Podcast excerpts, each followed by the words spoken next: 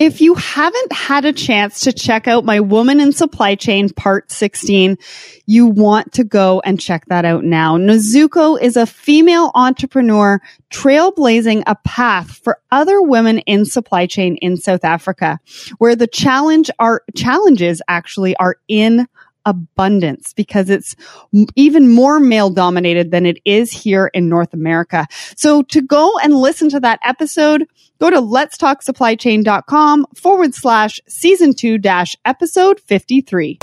Welcome to Let's Talk Supply Chain. My name is Sarah Barnes Humphrey, and each week I bring you the top supply chain professionals in the industry. You will learn about best practices, new innovation, and most up to date information about supply chain.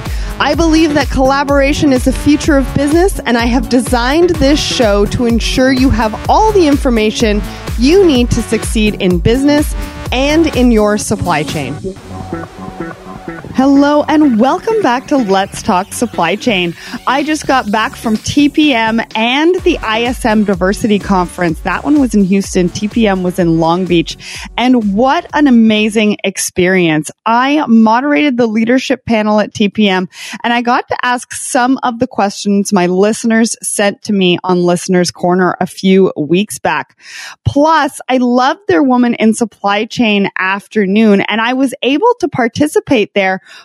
Plus, I was also able to talk about the fact that I have just been named the top 100 influential women in Canadian supply chain. And that is all thanks to SCMA.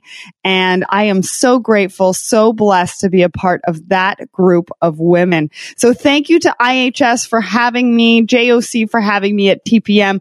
Thank you so much for ISM for having me at your diversity conference. And thank you so much to SCMA for acknowledging the efforts and, and everything that I'm doing in supply chain. So I was also, I also had the privilege to go on a tour of the Port of Long Beach and the Port of LA while I was there. And what an incredible experience that was you know, it was timely considering that I am talking to them on the show today. But before we do, let's get into listeners corner. So one quick thing. Um, I am going to be doing some short episodes actually with the questions that you gave me to ask at TPM. I was able to get Jeremy Nixon, John McCulley of Cargill, and um, Peter Winter from Panalpina to do very quick interviews based on some of your questions. And I will be releasing those completely separate. So today we're actually going through the question that I asked for Panalpina, which was if you had five minutes with the global head of ocean freight for a freight forwarder, what would you ask them? And some of the questions were, how are you adopting a digital supply chain model to stay relevant? How are you or do you view Flexport, Amazon, and Uber freight model as, and are they competition? Are they the fut- uh, future of the industry? So stay tuned because I am going to be releasing those nuggets coming up very soon. And remember to send me in your supply chain questions, listener at letstalksupplychain.com and join in on the conversation every single Wednesday on LinkedIn, Twitter, and Instagram. So the West Coast is the gateway to North America from Asia to California and has easily some of the busiest ports in the world. So here to tell us about how they manage the volume and how they are staying on top of innovation to keep our economy going is Dr. Noel Hacegaba. And he is you know, I really loved interviewing him because the Port of Long Beach, it's super, super important to our economy. And I'm so glad that I was able to, you know, just bring him on the show and tell you a little bit about what they're doing. So let's learn a little bit more about him. So he was appointed to the position of Deputy Executive Director in August 2018 by the Board of Harbor Commissioners. He is responsible for managing the day-to-day activities of the port's administrative and operations functions including finance, human resources, real estate, business development, customer service, and security. Previously, Noel served as the port's acting deputy executive director and chief operating officer and was responsible for managing the day-to-day business activities of the port. He began his career at the port in 2010 And he has more than 23 years of public and private sector experience spanning a variety of industries. And prior, to joining the port, he managed 200 million in contracts for a Fortune 500 company. In earlier roles, he served as a senior staff member for an elected official, a business executive for a growing company engaged in international trade, a research analyst for a policy research group, and as a management consultant. So welcome to the show, Noel. It's great to be here, Sarah. Thanks for having me. Thank you for taking the time to come on the show because I think that a lot of people hear about the Port of Long Beach, but they don't, they, they might not know enough about it. So I really want you to tell us about the Port of Long Beach. Who is the Port of Long Beach and what do you do exactly? Well, thanks for the opportunity. The Port of Long Beach is, is one of the world's premier seaports and a premier gateway for trans-Pacific trade. In fact, globally, uh, the combined ports of Long Beach and Los Angeles, which is known internationally as the San Pedro Bay Ports Complex, is the ninth busiest uh, complex in the world. And here in the United States, the Port of Long Beach is the second busiest. So we are a major gateway, a major player in the supply chain. Uh, we pride ourselves in offering world class customer service, uh, pursuing operational excellence, by offering the best facilities and world class leading customer service, we become a port of choice. In fact, our gateway, as I mentioned earlier, is, is the major gateway into the United States. Approximately 40% of all waterborne imports cross uh, our docks each year uh, that make their way into the hinterland. And, and nearly $200 billion in trade flows across our docks each year. And that supports, we estimate, about 600,000 jobs in Southern California and well over 2 million jobs across the nation. But to answer your question, what exactly do we do? Well, in short, we make it possible for businesses to get their goods and materials to market as quickly, reliably, and efficiently as possible. And we're constantly building on, on that value proposition that we offer our supply chain customers and stakeholders by optimizing the supply chain, by upgrading and modernizing our infrastructure and leveraging technology and applying the resources that are coming up in, in the technology pipeline to ensure that the handoff points uh, within the supply chain are as efficient and seamless as possible. So we're very excited about the brand that we've developed over the years. Uh, we've been in business for over 100 years, but the way that we think, the way that we approach what we do um, is very much like a, a modern company. Uh, we're all about understanding the customer's needs, understanding their pain points, and making sure that we're aligning our product and our service to their needs.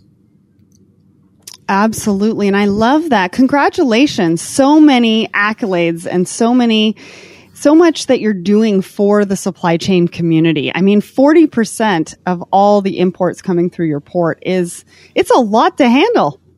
You know, it really is, Sarah, and, and we take we take that uh, responsibility very seriously. We know that we have um, tons of businesses, tons of supply ch- uh, supply chain partners that rely on our gateway, and we take it very seriously. Their business is our business, and to the extent that we can help them meet their business objectives, then that becomes our success. And you know, we're, we're very pleased uh, about the confidence placed in our gateway. I can tell you that the fact that we've had consecutive record breaking years, in, in, our view, is evidence of that trust that uh, our customers have placed in our gateway. Uh, last year, we handled 8.1 million container units. The year before, it was 7.9. So we're on a very, very good trajectory uh, to continue delivering world class customer service and operational excellence. Yeah, I was going to ask you about that because your team recently posted that 2018 was your busiest year to date. So why don't you tell us a little bit about that? Sure. 2018 was a unique year in many ways. If you remember, uh, 2018 was when the rhetoric escalated surrounding tariffs uh, between uh, the U.S. and China and that rhetoric and and the the, the proposed and, and, and announced tariffs uh, incentivize a lot of uh, U.S. based shippers that have their goods manufactured overseas, primarily in China, to move their product sooner in an effort to get ahead of the tariffs. So we believe that a, a, a primary factor in the record setting year we had in 2018 was that strategic decision by the shippers. Now, as I said a moment ago, 2017 was also a record year. Uh, we handled 7, uh, 7.9 million TEU. And the fact that we were able to eclipse that just a year later uh, shows again the confidence that customers are placing our gateway, but it also um, manifests and, and, and expresses uh, some of these trends and, and some of these uh, policy decisions surrounding tariffs.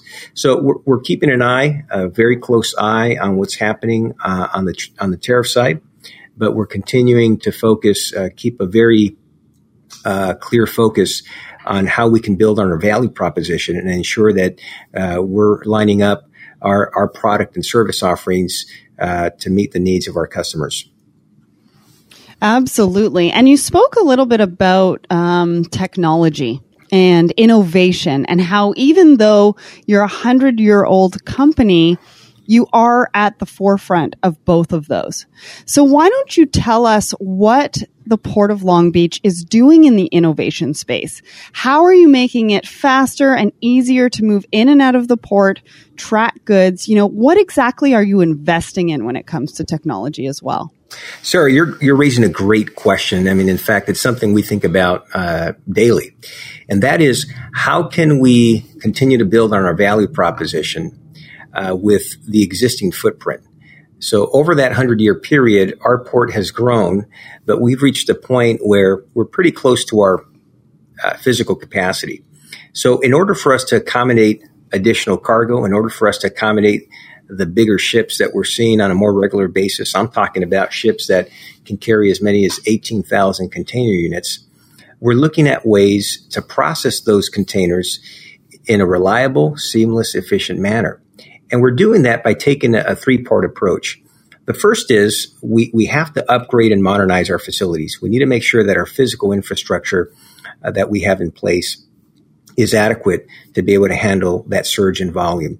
And we, over the last 10 years, have invested and committed $4 billion, which is far and away the largest capital investment plan of any port in North America. We're, we're building new bridges. We're upgrading terminals. We're modernizing our facilities. The second piece has to do with how we use our land. And we're looking at ways to uh, use our land more strategically uh, by placing uh, certain operations within our footprint in a more strategic and systematic manner. And that leads us to the third point, which goes to the heart of your question we're also looking at the emergence of technology and how that those technologies are being applied in, in, in, in different industries. The space we operate in is a supply chain of discrete businesses and entities that are interdependent but not necessarily connected. And so what we have found is that in order for us to be able to do our part to enable the supply chain is we have to apply what works in other spaces and other industries to ours. And even though our industry has been around for a long, long time, uh, what we're finding and what we're learning is that the only way we're going to be able to build on our value proposition is by applying technology. So let me give you an example. Uh, one of the things that we discovered uh, as recently as four or five years ago is the need to inject visibility and transparency into the supply chain. As I, as I mentioned, uh, we're a very interdependent supply chain, but we're not necessarily coordinated or connected. This is where technology can play a pivotal role. By developing a port information portal that uh, connects all the supply chain partners along the lines of a plat- of a common user platform, it injects that visibility and it allows everybody to have access to, to data, have access to the whereabouts of a container so that they can make real time decisions uh, uh, with regard to their labor and with regard to their equipment. So we have partnered with General Electric Transportation to implement a pilot demonstration of their Port Optimizer platform. Uh, the Port Optimizer is a cloud based system that uh, connects um, uh, uh different uh, supply chain participants through technology, through data. And the whole idea is to give everyone in the supply chain advanced visibility to the whereabouts of a container so that they can plan their operations, their equipment, their labor accordingly, and so that they can make real time decisions and optimize uh, their their operations. And the pilot demonstration included three of our terminals. Uh, it included uh, several of our shipping lines, trucking companies, and many of our beneficial cargo owners. And we're at a point now where uh, we're exploring ways to determine how we're going to continue to partner with General Electric on a going forward basis. So that's one example. Another example of how we're, we're applying technology to our supply chain and our operations is the pairing of predictive uh, analytics to a truck appointment system. So within the Port of Long Beach, all of our container terminals have some kind of appointment system. And this helps to meter out truck traffic throughout the day. It, it injects visibility uh, to uh, truck operations, marine terminal operations, but it also allows, uh, by pairing up the truck appointment system to predictive availability, it allows um, trucking companies and their shippers who hire them to make appointments five days before a ship arrives. Now, you might think um, that that's not a big deal, but let me put that in context. Today, without predictive availability, a trucking company can book an appointment only after a ship arrives at the terminal and only after the container has been discharged from the ship. So this ability to schedule an appointment for container pickup at the marine terminal five days before a ship arrives is significant. It, it, it, I can't tell you uh, how um, how much of an improvement and enhancement that is, not just for the trucking company and their shipper, but also for the marine terminal operator who has to schedule labor, who has to schedule the use of their equipment, and who has to optimize their operation. So these are just two examples of how we're leveraging technology that is uh, commonly used in other spaces and industries and how, how we're applying that to improve operations here at the Port of Long Beach. Those are absolutely great examples. And I concur. You know, it is definitely a very, very big deal to be able to make those appointments up to five days in advance. I mean, my background is working with a freight forwarder and one of the biggest frustrations was being able to pick up the containers within the time frame that we needed before storage started and you know trying to avoid waiting time for the for the trucking companies. So that is absolutely a big deal. And uh, i love the two examples that you were able to share with us. So before i ask you what keeps you up at night. I just want to I just want to touch on the collaboration piece just a little bit more because it sounds like you are investing in technology. You're bringing together the ecosystem, bringing together visibility. And you talk about the carriers, you talk about the, the BCOs. What about the freight forwarders? Are you involved with them? And how can the port, ocean carriers, freight forwarders, and shippers collaborate just a little bit more? Excellent question. And to, the short answer is yes. Freight forwarders are very important to our business. Um, we meet with them regularly. Uh, our goal is to understand their business needs and how we can align our product and our service to theirs to make sure that they're successful. Um, the, the, issue of collaboration dovetails on, on the, the prior question about technology. And a good segue is, in my opinion, technology is a tool by itself, it's just a tool. It becomes a solution when you can integrate the technology into the into a broader goods movement or freight system, and that's where collaboration uh, becomes critically important. In order for the for this port information portal or this uh, predictive availability appointment system to be effective, they need to be integrated. And the only way we're going to reach integration, Sarah, is by ensuring that there's adequate collaboration between the different segments in the supply chain. And I'm talking about the, the entire supply chain. You know, historically, uh, ports, uh, port authorities like ours in the old days were primarily concerned with uh, their jurisdiction. In other words, the terminal space, the yard space, and anything beyond that or anything in the water uh, that preceded the ship's arrival was not in our domain. Well, that paradigm is in the past now. Our vision and our view is now the broader supply chain. Because what we've learned is the only way we can optimize the supply chain and add value uh, to the supply chain is by ensuring that we understand our role in the broader global supply chain and ensuring that there's adequate collaboration, communication, and coordination. and so these technology platforms that we're demonstrating here at our port that we're applying to the supply chain are just an example of how we're using technology to foster collaboration and how we're engaging the supply chain partners to collaborate in order to be able to integrate these technology platforms to supply chain. So we're convinced that uh, bringing the stakeholder uh, community together, uh, bringing the entire uh, port ecosystem together, sitting around the common table uh, and having a common conversation is the best way to understand each other's role, understand each other's needs, and then uh, start uh, working together to ensure that we're we're identifying viable solutions uh, that help all of our business interests move forward. That's a great point because the mindset around supply chain is definitely changing. And, you know, supply chain, they're now correlating directly to the customer experience.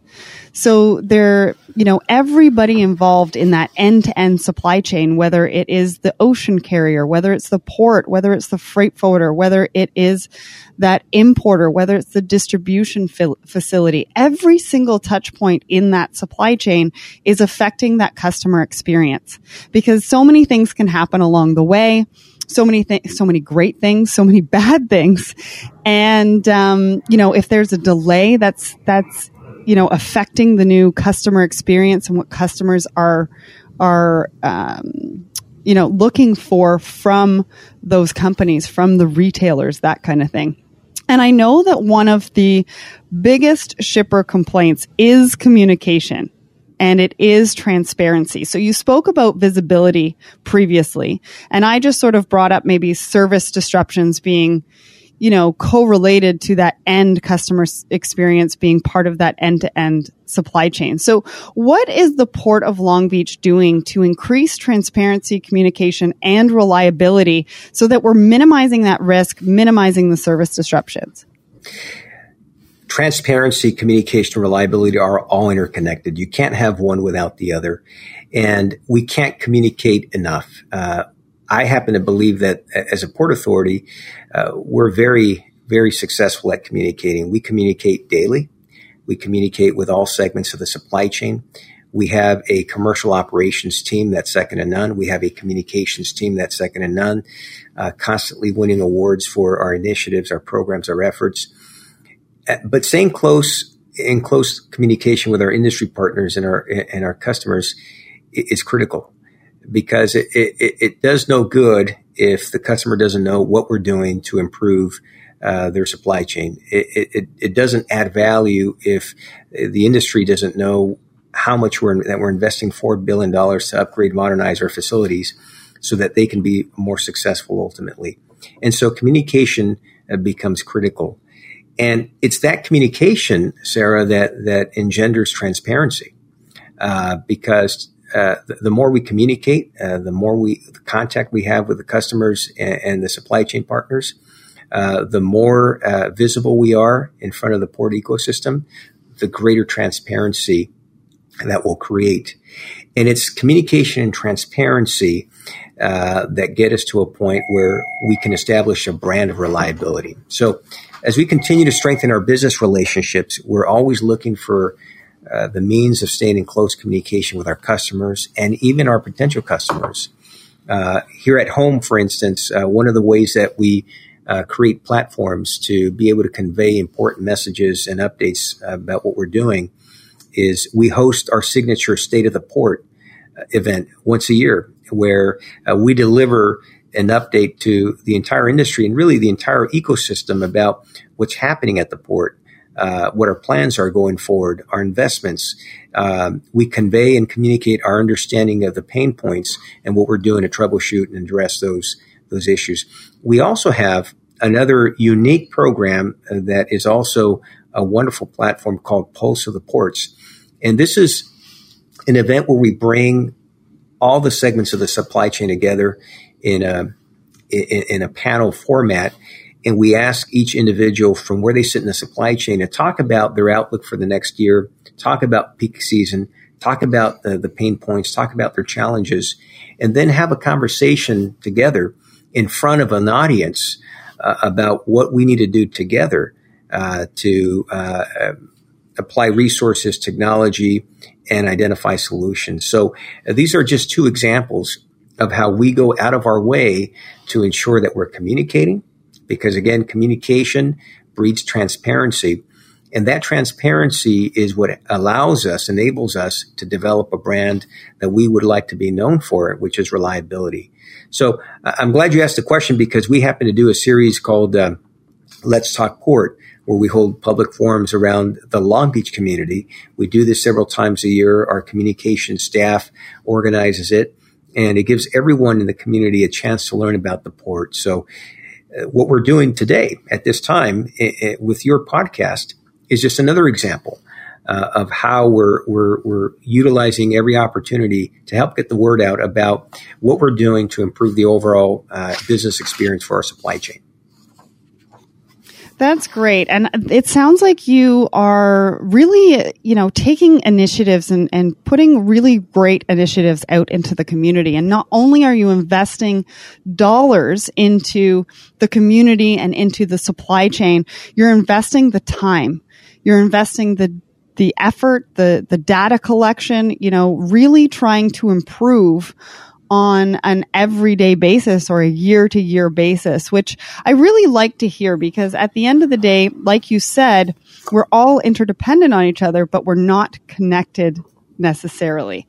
And it looks like, you know, the Port of Long Beach is really putting everything into that to make sure that we stay connected and that we can, you know, really successfully manage that end to end supply chain. So I like that. Uh, I like all the initiatives that you're doing in both the supply chain community and in your local community as well.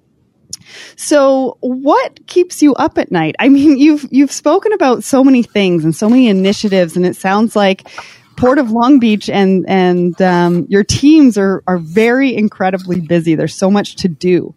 So, what keeps you up at night? What keeps me up at night? That's probably the driving question, right? That's the question that drives what we do. It's it's the fact that we're on this very ambitious, very aggressive uh, capital investment plan, $4 billion over 10 years. It's the fact that we're applying technology uh, to our supply chain uh, pain points to uh, facilitate solutions. It's the fact that we're investing in our rail system to make it more uh, reliable and efficient. And I say that because as we're moving forward with all these major initiatives, uh, competition is intensifying. Uh, ports north of us in Canada, south of us in Mexico, their respective countries are pouring billions of dollars in their port system. Uh, they're investing aggressively in their infrastructure. In fact, each country is developing a national freight strategies and plans that are guiding their developments. And over time, uh, those efforts by our, our, friends in Canada and Mexico uh, will present options and alternatives for our customers. And it, it's that intensified competition uh, that keeps us up at night because it, it, it, forces us to ask ourselves the questions are we doing enough? Uh, is investing $4 billion over 10 years to upgrade and, and modernize our facilities, expanding our rail footprint, ensuring that, that we have uh, the right resources in place to, to move uh, and handle containers when they cross our docks. Is that enough? And that's the reason why we're constantly engaging our, our customers. We're constantly en- engaging our industry partners, the entire port ecosystem to make sure that what we're doing, what we're investing is in line with uh, the needs uh, of our customers. So I would say, Sarah, that that's what keeps us up at night. It's making sure that the plan that, that we have laid out for our future uh, is in alignment with changing trends, whether it's the shift from China to Southeast Asia, changing customer demands, uh, the evolution of bigger ships, uh, the consolidation in the shipping line industry, and uh, the, the, alliance needs for terminals, uh, the rapid evolution of e-commerce, and the disruption that creates for the supply chain. Uh, all these mega trends that are evolving around us, making sure that our plan for the future uh, is flexible enough and it's it's it's adaptable enough to be able to uh, cover all these all these trends. Absolutely. And I wanted to ask you a little bit about sustainability because I think that was one thing that I didn't really hear too much about, but there's a lot of people talking about that. You know, how do we make our supply chains more sustainable? Um, you know, eco-friendly, better, better to the environment, that kind of thing. Where do you see opportunities and roadblocks when it comes to sustainability? Sarah, I'm glad you asked the question because we, we pride ourselves in being a green port. In fact, uh, we were the green, we, we are the first green port. And one of the things that flatters us when, when we visit uh, ports uh, across the globe is how many of them are now calling themselves green ports. But this whole uh, notion of becoming a green port started here in Southern California. And it was a series of policies uh, that we adopted uh, that moved us towards a more sustainable uh, port operation. And and I'll be very candid with you. Uh, I'm talking back in 2004, 2005, that time period. This whole notion of having a green port was was was was never talked about. It, it was so far into the future that there were even skeptics about whether or not we would be able to become a green port. Uh, and here we are almost 15 years later. And, and I can tell you that we've managed to not just become a green port, but we've managed to become a green port while continuing uh, to grow our business. So to me, it shows two things. Number one, that our commitment to becoming a green port was serious and it's paid off. And it also shows that our customers uh, were willing to continue to place their confidence in us even as we went through that transformation. And I say our customers because uh, in order for us to become a green port, it really took the entire port ecosystem uh, to join us. Uh, and I'm talking about uh, the shipping lines, the terminals, the trucking companies, and everyone in the supply chain making a concerted effort to become more sustainable. Uh, I'll share with you just a couple of programs that illustrate how we were able to achieve this um, one is the Clean Trucks program, uh, where we essentially um, uh, drafted uh, policies uh, here within the port district um, that banned trucks that were dirty, that were older, and, and and we set a threshold for what types of trucks can enter our port. And that was the first effort that really moved us into that sustainable track. Um, that Clean Trucks program has gone through several iterations. We're now at a point where trucks that are 2014 or, or older uh, are no longer uh, able to come into our port. And we're now bracing ourselves towards a, a zero emissions future. So we're looking at a future where by 2035, Sarah, uh, we're looking at trucks that are zero emissions. So that gives you just one example of how we, we were able to push the envelope, how we've been able to raise the bar, but always in collaboration with our industry partners because, again, we could never do this uh, by ourselves. Uh, we've done the same thing uh, as it relates to equipment. Um, we've done the same thing as it relates to the emissions that are generated by ships through slow steaming uh, policies and incentives. And the state of California uh, itself has also passed regulations that require ships to plug in or use uh, an acceptable alternative. So, what we've been able to do here in Long Beach is uh, is get this whole notion of a sustainable port and a sustainable supply chain going, and we can't be more pleased with the momentum that that's created over the years, and and how far we've been able to uh, push the needle. Uh, on the trucking side, uh, on the ship side, on the equipment side. And it's something that we're going to continue to pursue as we pursue a zero emissions future.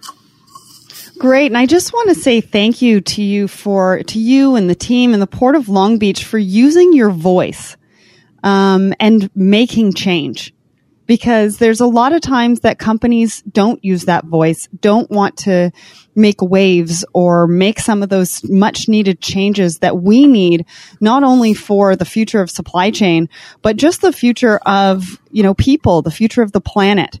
And I think that those initiatives are great. And I just love that you've been able to use your voice. So you mentioned future.